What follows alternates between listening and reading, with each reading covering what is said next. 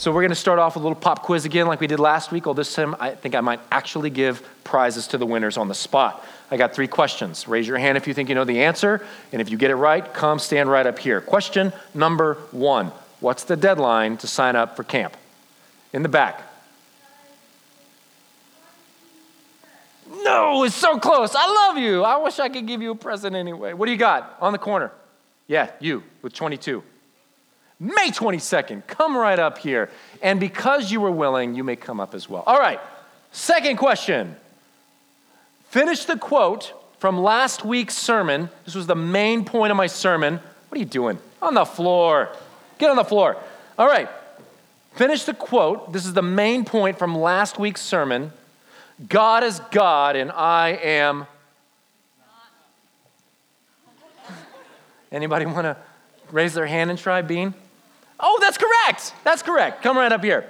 All right. Hey, I appreciate your enthusiasm. Last question. What's the title of our current teaching series? Praying Through the Psalms. Come on up here. All right. So I got some gifts I'm actually going to give. You guys stand over here. Now, there's good things on top. There's good things on the bottom. There's like awkward, weird things like throughout. So put your hand in, grab whatever you want, but you can't peek. It's got to be a surprise. And don't take forever. Junior high was like, I'm just going to feel, touch everything. So there's germs in here. All right. It's like a $50 thermos, buddy. Enjoy. Now get out of here. What do you got? Oh, my gosh. No, it's too much. It's too much. Just grab. Just take it. It's like a $2 thermos. But it's still great. It's because you got it wrong. All right. Don't peek. Right? It's a t-shirt. You can wear it. It's fun. 21 Pilots. All right. So, pay attention, because I might ask questions next week, even though I'm not going to be here. And you can win some stuff. Okay. So, our sermon series is Praying the Psalms. And why are we teaching on that? Because God has something to say to every single one of you. Every single one of you, every day, God has something unique, personal, specific to communicate to you, to say to you. If you want to learn how to know what God is saying to you, how to understand what he's calling you to do or to be or to experience, you need to learn how to pray. You need to learn how to listen. And the Psalms are the best teacher for that. They're available all day, every day, at your fingertips, on your phone. This generation, you and me, right now, we have less excuse than any generation in history to not read our Bible. We have no excuse because it is more available to us right now than any generation. So if you want to learn how to pray, the Psalms are your teacher. So last weekend, I shared with you that I've been struggling with disappointment, with discouragement, for a variety of reasons. In the last several weeks, Brooke and I have kind of had 4 last night punch of disappointment and discouragement. The first punch was significant. We've been waiting for this vacation for 2.5 years to Hawaii, and we went expecting and hoping and really needing rest and refreshment, and the vacation just was kind of less than, subpar. It was like down here. And it was disappointing and discouraging. We didn't come back feeling super rested. We didn't come back feeling like that was amazing. We came back feeling, I need a vacation for my vacation. And when we arrived home, we realized, man, that little hairline crack in my shower is now a crack in the shower. And the shower, it's like the crack, I can't fix it. So I got to replace the entire shower. I don't even know how much it's going to be yet. I'm scared to find out. It's going to be expensive. And when we got back, both of our cars not being driven for a week and a half, and they're both very old. I mean, I've had my car for 18 years. They both, the problems they had amplified, multiplied while we were gone, and we had to replace both of our primary family vehicles the week that we got back. So now we have 2 car payments where we had none, and that's like a significant portion of our monthly income that we like feed ourselves with. We got to pay for cars. So it was just like 1, 2, 3. This weekend, my AC, it ain't working. Why? 4 punch. So disappointed, feeling discouraged. And I know that you guys have disappointing things in your life. And there are things right now that if I just say the word discouraged, something's coming up that you're like, yeah, that's discouraging. My grades are a little discouraging. My relationship with so-and-so is a little discouraging. We all have stuff like that. So thank God that we have an antidote for discouragement. What is it? Encouragement. Atta girl. The antidote for discouragement is encouragement. Let's define it. Bloom. Encouragement. And I highlighted the middle for a reason, because that's what it's all about. To be encouraged, to encourage, to receive encouragement is to inspire with courage and confidence. It is to stimulate by approval or support. Synonyms for encouragement are to embolden, to hearten, to reassure. If you've ever been truly encouraged or encouraged someone, those were elements of what took place. There was inspiration that led to courage welling up in you, to confidence overflowing in you, to feeling, okay, I'm less than right now, but now I feel approved. I feel like I have support. That's the antidote for when we're feeling disappointed and discouraged. We need encouragement. And thank God that we have this book, this supernatural, blessed, 66 books in one, every page, encouraging, life-giving words. So, discouragement is the devil's language, because discouragement is littered with defeat, helplessness, hopelessness, and death. But God's language is encouragement, and God's language is just saturated with victory and confidence and life and love. Who saw the movie this past fall, Arrival?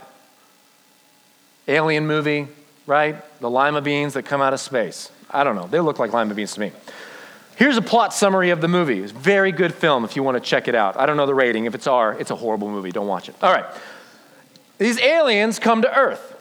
They don't speak no English. Sorry if that was offensive to anybody. But they don't, which you'd think if they can build spaceships, they can learn some English. But they don't speak English, and so these teams are gathered. Specifically, this one woman is hired. Come and help us figure out, what are they saying?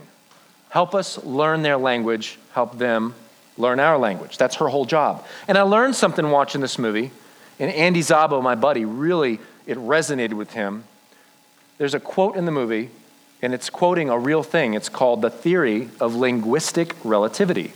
The theory of linguistic relativity. And here's what the theory states. That the language that you speak, what language do you guys speak? Spanish, English, awesome. The language that you speak determines how you think. Think about it. The language you speak determines how you think. And if you don't know that that's true, learn another language and you'll see that's very true. And how you think affects how you encounter the world. Therefore, whenever you immerse yourself in a new language, you are actually rewiring your brain. Simply put, when you learn a new language, it changes the way that you think and it changes the way that you see the world. Now, if that's true when we learn Spanish, and that's true when we learn Spanish, because Spanish, there's a lot of passion in the Spanish language because it's representative of the people that speak it. You learn to see and think with a little more passion. When you learn French, which is very poetic and beautiful and flowery, you learn to see the world a little bit more like that, and you learn to think a little more like that. When you learn German, right, you're going to learn some rules. But it changes the way that you think. Now consider this.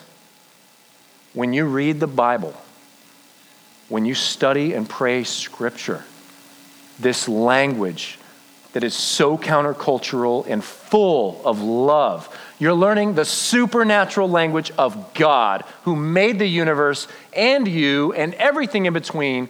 How much does that change you? How much does that transform you? So, there's a scripture that underscores this very truth. It's Romans chapter 12, and it says, do not copy the behavior and customs of this world, but let God transform you into a new person by changing the way that you think. Well, how do we do that? With this. You change the way you think by learning the language of God, of love, of encouragement. And then, once you've learned this language, you will learn to know God's will for you, which is good and pleasing and perfect. You guys, that's profound. It's not a coincidence that we're the only species on earth that can read and write. It's because God wired us, created us that way, so we could experience him through the written word. Reading God's word helps us learn the difference between what is good and what is evil, what is pure and unpure, what is light, what is dark, what is holy, what is unholy. Left to our own devices, we can just make up stuff and decide, no, this is good and this is bad. But the Bible makes it clear, no question, this is good, this is bad. And learning the language of love, of encouragement, transforms us into new people. This book is vital to your faith and your growth as a little Jesus.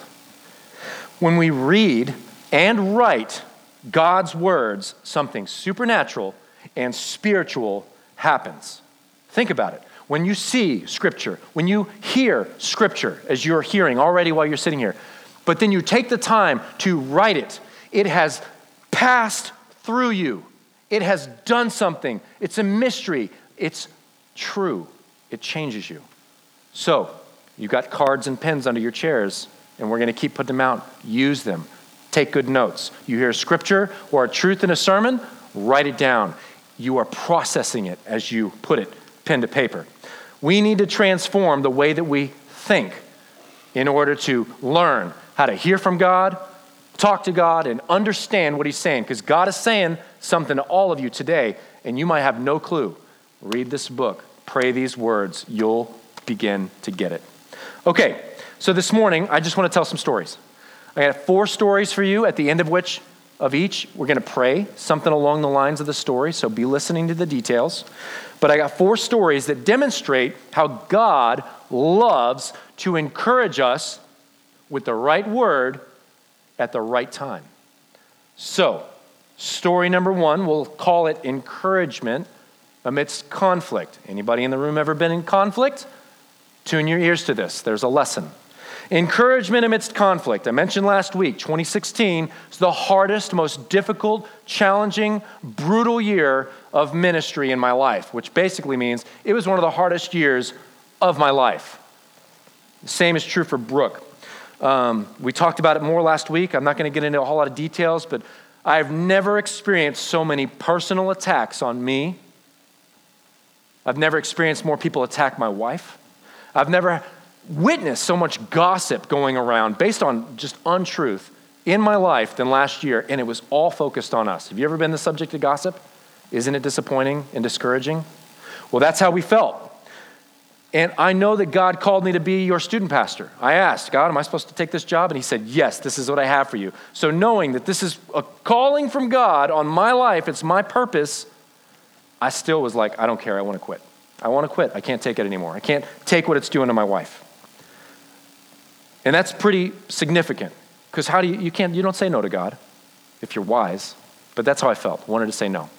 So how did we make it through? Because I'm still here, thank God. So is my wife.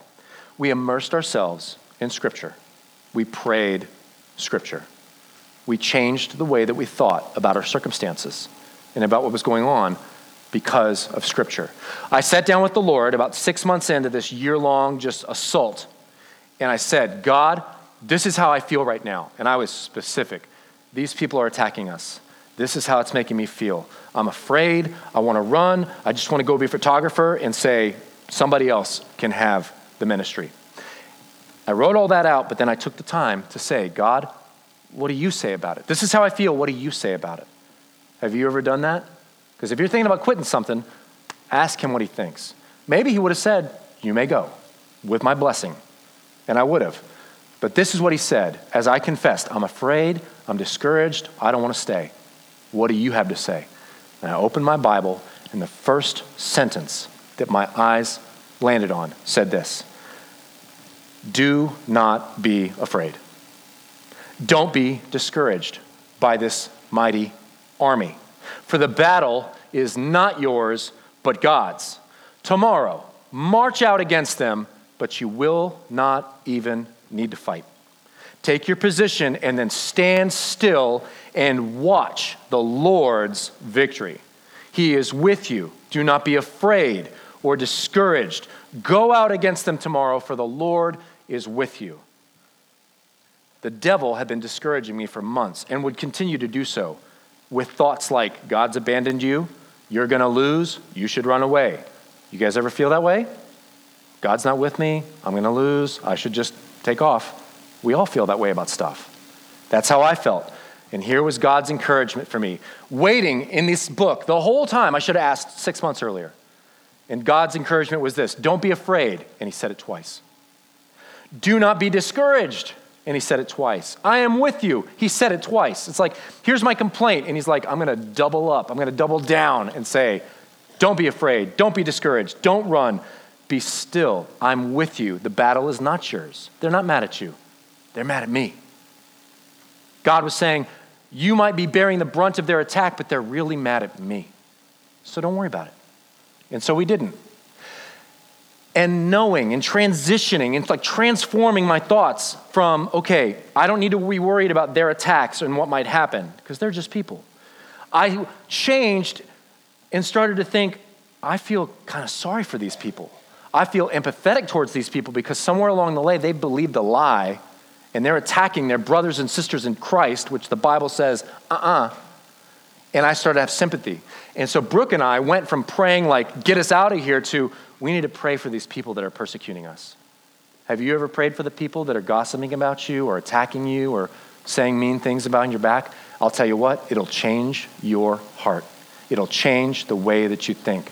As we started praying for these people, our hearts for them were filled with like love. We no longer wanted revenge or thoughts of, we wanted to help them. And true to his word, we never had to fight at all. God took care of each situation, many of them with reconciliation and now stronger relationships than we had before. God's word proved to be true in our life. He encouraged us with the right word at the right time. We believed it, we obeyed it, we prayed it, and it transformed the way that I think about conflict. Many other conflicts have happened just in a short time, and in each one, the first thing I try to do is pray for the people that are afflicting us. And it's changed me. So question number one, our first kind of response, just go ahead and bow your heads. And right now, just between you and the Lord, consider, do you have a tough situation in your life? Do you have someone that's attacking you? Ask the Lord right now, is there a situation or relationship that I need to pray for someone? If you're seeing a face, if you're getting a name, write it down. And now ask the Lord, Lord, would you give me the right words to pray? It's an open-ended question. He might tell you right now, you might be hearing the word forgiveness or peace or rescue. Write it down, but maybe you won't hear an answer on this open-ended question until later today or this week. But you need to trust that you just asked your Father in heaven who answers prayer a specific question. He's going to answer it. So have faith. Jesus, answer these prayers. Amen. Story number two. We'll call this one encouragement amidst hopelessness. You guys know my friend Carla Fernandez. She's been around the student ministry quite a long time, graduating this year. Carla has a friend at school, and her friend is very intelligent. She's open to spiritual conversations, but for her adult life, she has been an open atheist. Doesn't believe in God. Doesn't want anything to do with it. Probably thinks it's a sham, as many people do. So Carla feels led to pray for her friend to be saved. And I would just pause right there and say that alone is a win. Do you have any friends that don't know Jesus? Man, I hope so. I'm sure you do. Are you praying for them to be saved? Are you praying for them to encounter Jesus? I challenge you to do that. That's all Carla did. She started praying for her friend. Jesus, save her. You know, it could be that simple. Praying for her every day. Weeks go by, nothing's happening. You ever pray for something and you're like, come on my timeline, I want to see this happen. Well, nothing's happening. And I can imagine she's feeling discouraged. And I can imagine she's like, I don't want to do this anymore. She's praying one day, and she feels like the Lord says this to her, word for word. Your friend will do great things for me, and you will be my witness. Whoa. God, I'm praying for my friend to be saved. Nothing's happening. What do you want me to do? Your friend will do great things for me, and you will be my witness. I don't need to hear anything else. I'm going to pray for her until I'm dead. So Carla redoubles her efforts and starts praying for her. She prays for her every day, and when she sees her, she just probably whispers in a prayer. She walks up, Jesus, please save her soul. Get her. So she prays for her, and 2 years she prays for her. And over this time, Carla will come and sit with me sometimes after a sermon and be like, can we pray for her again? Like, I'm aware and familiar with this situation. 2 years go by, and now it's this past winter. I think it was January, just a couple months ago. Carla comes up to me at the end of the service, and she is like leaping, right? She's just geeking out. And I could see Carla has something to say. And we sit down, and she goes, you're not going to believe this. My friend came up to me yesterday, and she said, Carla, something crazy happened to me last night. Carla says, what? And the friend says, and I want to get this right, last night, I woke up screaming at the top of my lungs in my bedroom from a dead sleep, Jesus, Holy Spirit, God, I want to give you all of me. I am yours. She's asleep, wakes herself up screaming, Jesus, Holy Spirit, God, I want to give you all of me. I am yours. She tells this to Carla and says, but that's the crazy thing. I don't believe in God. So what does that mean? And Carla's like, I don't know. And so she comes and she shares that with me. And as she's sharing with me, I'm like, I don't know what it means either. And so as she's talking to me, I just say a word. God, what does this mean? I just took the time to ask. All you guys need to do, you get these situations, ask in the moment, what does this mean?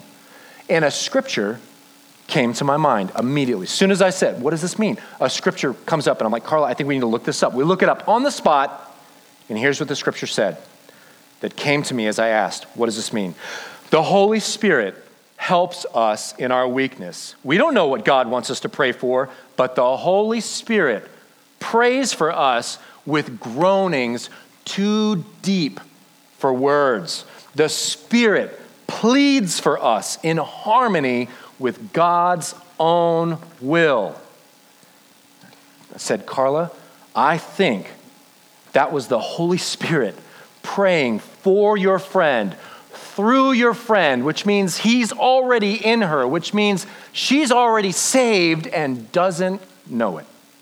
Somewhere along the way, she's given her life to Jesus, and she doesn't yet realize it. And Carla's just like, oh, we both are. Carla goes and talks to her friend. She shares this story. Yeah, you got the Spirit of God in you, and it's praying for you, right? Probably not that blunt. But her friend is freaked out, and it gets weird. And she's like, I got to go. And Carla comes to me the next day, and she's like, it got weird. I don't know what to do. It's like, hey, you delivered the message. Let's just keep praying for her. A couple days go by, and her friend comes back and says, Carla, that scripture you gave me, what you said, that's exactly what happened. It's true. I prayed last night, and I gave my whole life to Jesus Christ, and I know he's real. And then she went on to say, and I'm a little upset because I go to a Christian school with these kids that go to church and know Jesus, and none of them are telling me with that much reality that God is real and he moves and he speaks and he'll wake you up in the middle of the night having you scream out his name. I'm going to start telling everybody I know about Jesus. And you know what? She has. She is. I asked Carla this week, how's it going with her? And Carla said, every chance she gets, she's telling people Jesus is real. He loves you. You need a relationship with him. Do you know what that is? That is the fulfillment of the encouragement that God gave to Carla. Your friend will do great things for me, and you will be my witness. All because Carla prayed for a friend. Amen indeed. So, you can clap. I would clap. God encouraged Carla, based on a very simple question, with the right word, at the right time. And Carla believed it. She trusted it. She prayed it. And it has transformed the way that she thinks about praying for the lost. And it should do the similar for us. God encouraged Carla, not for the sake of Carla, but also for ours. Be encouraged that if you have a friend that is lost, pray for them and ask for the right words to pray for them. So again, I would ask, bow your heads and let's ask the Lord a question.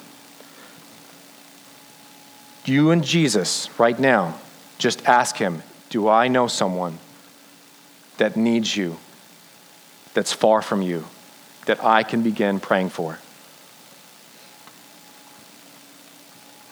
Might be a family member or a friend. You might be hearing a name or a face.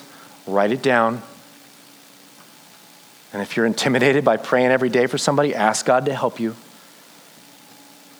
But capture that person's name and now just ask him that open-ended question again. Jesus, would you give me the right words to pray? And maybe to say to whomever. Jesus, we all have people in our life. Maybe it's me. Maybe it's the person in my chair that do not know you. Help us pray that they would give us the right word at the right time. Amen. Story number 3. It's a quickie. This is encouragement amidst spiritual attack. In 2007, Brooke and I lived in California, and I would spend every morning at a coffee shop called East Village Coffee. And I would sit there, and I would read my Bible, and I would pray, and I would journal, and I would just start my day there doing that. And I had a very amazing, crazy experience happen to me one morning, and I'm just going to read you my journal excerpt of what took place that day. So, here's the coffee shop. Here's the coffee shop. You see the guy with his head down? That's about where I'm sitting in the coffee shop. And those 2 red chairs, a good table or 2 away, hey, those are my tables from the cafe. Those 2 red chairs are where the other people in the story are. So we're a good 10 feet away at least. Sitting there having my quiet time, and here's what took place.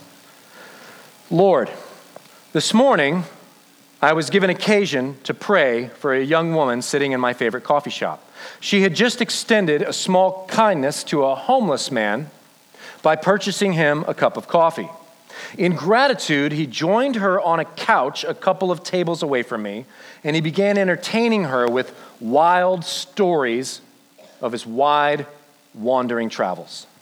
I noticed that his speech was peppered with lots of talk of spirits and demons, and he bragged quite a bit about the deep knowledge he had acquired from tarot cards, magic, Ouija boards, and the like. Now, the young woman appeared exceedingly patient, and I was moved to see how deliberate she was in listening to this man go on. And she seemed to be continuing her initial kindness by giving this lonely rambler an intentional ear. And while I was a little uncomfortable with the nature of his words, he didn't seem dangerous. However, I guess given her implied acceptance of all that he was saying, within a few minutes, the man became more emboldened enough to take her hand in his own and begin proclaiming some sort of spiritual protection over her. And his language grew dark, passionate, and plural. We receive you into our care, he prayed. We will guide you into the darkness. Super creepy stuff. I started to feel very protective for the young woman, and I began to pray for her in my chair. But I realized I didn't know how to pray for her in that moment, and a wave of discouragement washed over me.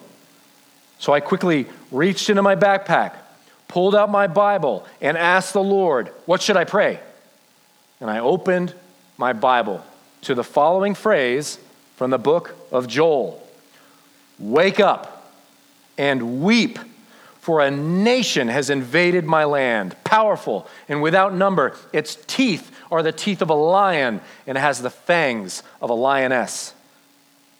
As I began to pray these words under my breath, I realized the man had progressed from proclaiming their spiritual protection over the girl to declaring their ownership over her soul in this life and the next. All the while, the girl just sat there, nodding, entranced. I felt like I should just stand up and just intervene physically at that moment, but I could not see any sort of positive result coming from that. So I pleaded with God one more time, wake her up, Jesus. Help her realize what's happening. Break the teeth of this lion, shut its mouth. And the second that I whispered those words, the man across the room stopped speaking. And he began looking around wildly. And he stood up from his seat and he moaned as if sick, declaring, I'm upsetting something. I can't do it. Something's mad at me. I can feel it. The moment broken, the woman ripped her hand from the man and ran out of the coffee shop. God encouraged me with the right word at the right time, and I believed those words, and I prayed those words, and I can't really tell you because I don't know what impact that they had, but it is possible that her soul was like saved in that moment because there is some spooky, freaky spiritual stuff in the world. And if you participate in magic, dark arts, Ouija boards, tarot cards, God is clear. Old Testament, they'd kill you for it. Not because he was mad at you, but because it's better to kill you for mixing around with that stuff than losing your soul for eternity by getting involved with demons. And that man was proclaiming, and it was his voice like changed. It was creepy. I own you in this life and in hell. And I believe there's power in that. It's in the Bible. And God interrupted that. And I got to be a part of it. You guys, you have that kind of power in you too. The right word at the right time, and it transformed me. It changed me the way I think about the power of intercessory prayer, praying for other people to be protected from the enemy. You guys have just as much right to pray in power like that. So, one more time, bow your heads and ask the Lord, is there anyone I need to be praying protection for? Is there anybody I know that's involved with some spooky stuff, maybe even suicidal thoughts that I can pray for in power?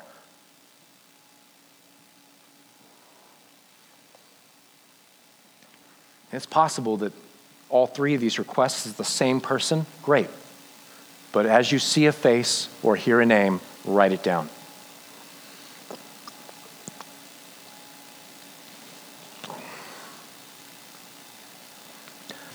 And now, again, open-ended question. Just trusting God's going to speak now or later. Ask God, give me the right words to pray. He will. Jesus, answer these prayers. We believe. Amen. Last story. As God's language becomes your language, as you learn the language of love and encouragement of power in this book, as you begin to write it out and practice it and pray it, you need to start to use it in everyday life because the world is in desperate need of some light in the darkness. You are the conduits. So don't just keep these locked up in your side. You let them spill out in your conversation every chance you get. I know of few people that exercise the gift of encouragement as well as powerfully as Bailey Theaker. Bailey, our student ministry administrator and one of our small group leaders for the girls, is one of the most gifted, powerful encouragers that I've ever met in my 41 years.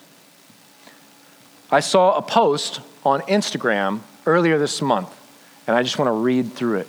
But our friend Eric, who's a sick photographer, took this great picture of Emma Knight, who you should know. She was singing up here just a few minutes ago. And Eric went to Bailey, who's one of Emma's closest friends, and said, Bailey, tell me how you describe Emma. This is what Bailey said about her friend. Emma is the kind of person that has a knack for bringing all things back to the main thing. She hungers for truth. She feasts on it, word for word. She has a way about her that makes even the most despondent individuals crave and chase the same truth. She wears it like a crown, and it pours from her in every conversation. Every interaction held with the weight of reality. Emma lives in the deep end of life. Deep relationships, deep poetry, deep meaning. She lives there, calling the world around her to join her there in the deep, the real, the true. Has anyone ever said more powerful words about Emma, I wonder? Have you ever been encouraged like that? And in a public way, I don't care who sees it, this person is awesome. Whether you know it or not, every page of this book is declaring the same powerful, potent, personal encouragements. If you are discouraged or disappointed any day, open this book to any page, and you will find words of life, love, affirmation, purpose, strength, encouragement. The only thing stopping you is you. That's the kind of power that we have. I asked Emma on Wednesday, I'm going to share the photo and the thing that Bailey wrote, but I want to know personally, how did you feel when you read those words for the first time? Because she didn't know that was going to happen. And here's what Emma said. Those words made me feel good, grateful, joyful. They made me feel known. They made me see myself in a new light. Those words made me feel like I can do anything. A simple word of encouragement from her friend changed the way that Emma thinks about herself. That's power. That's life-changing, and you can do the same. So, last time, bow your heads and ask the Lord, not even is there, but ask him, who can I encourage with words of life? Who would you have me encourage this week? As the face or the name come to mind, write it down. And as you do, ask the follow-up question, what would you have me say?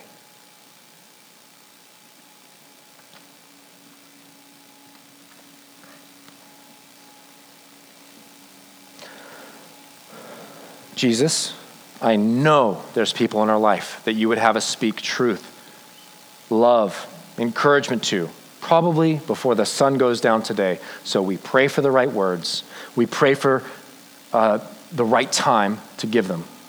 And we pray for the courage ourselves to deliver them with faith and boldness in Jesus' name.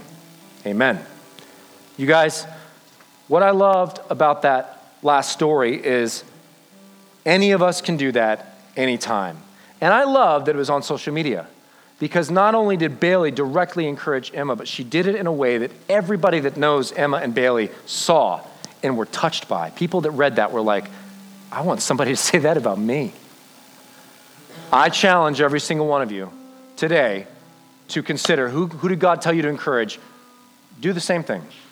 Pray for them and just ask, what words do they need to hear? And be flamboyant. Be big. Be ridiculous, look foolish, and bless someone with your words. Bless them in a room full of people, bless them online. It will change them. It will affect them. They will never forget it. And you will feel great doing it because it's good to give. So I'm going to do a little word of exhortation, and then we're going to respond to our sermon, but learning the language of God changes everything. If you got things in your life, you're like, this just has been bad forever. The language of God will change it. Learn it, read it, spend time in it. I've been a pastor for 10 years. The number one thing that I've seen year after year, that the most damaging thing to people's faith is believing this lie: I don't have time. That's a lie. It is a lie if you believe that you do not have time to read this book. It is a lie for you to believe that you don't have time to be part of a Christian community, that you don't have time to pray for yourself, your circumstance, your friends. Psalm 103 says that our days on earth are like grass, like wildflowers. We bloom and die. The wind blows and we are gone, as though we had never been here. But the love of the Lord remains forever. His love for you remains forever. His salvation extends to the children's children of those who are faithful to God's word, of those who obey God's word. When we tell God, I don't have time, we're right. We don't have a second to spare. Spend time in this book. Spend time learning the language of love and encouragement. This is simplistic, but it's true. How much time do you spend every week doing homework? I love good grades and excellence, but I will tell you, there is no eternal value in you getting a good grade. How much time do you spend playing video games, guys? No eternal value. How much time do we spend watching TV, Netflix? There is no eternal value. Spend time doing something that has eternal value. All the things I challenged you guys to do today, I hope you do them. I hope you do them today, but we're going to respond in a very specific way right now. I encourage you to finish this task before the end of the day, but we're going to give you a couple minutes. On these tables on the front and across the back where Burl and Nate are sitting, there are these greeting cards. And I want every single one of you to grab one, and I want you to write a note of godly, life-giving encouragement in it, and I want you to deliver it. Mother's Day is 2 weeks away. And whether you think your mom is doing a great job or not, she deserves a word of encouragement from you.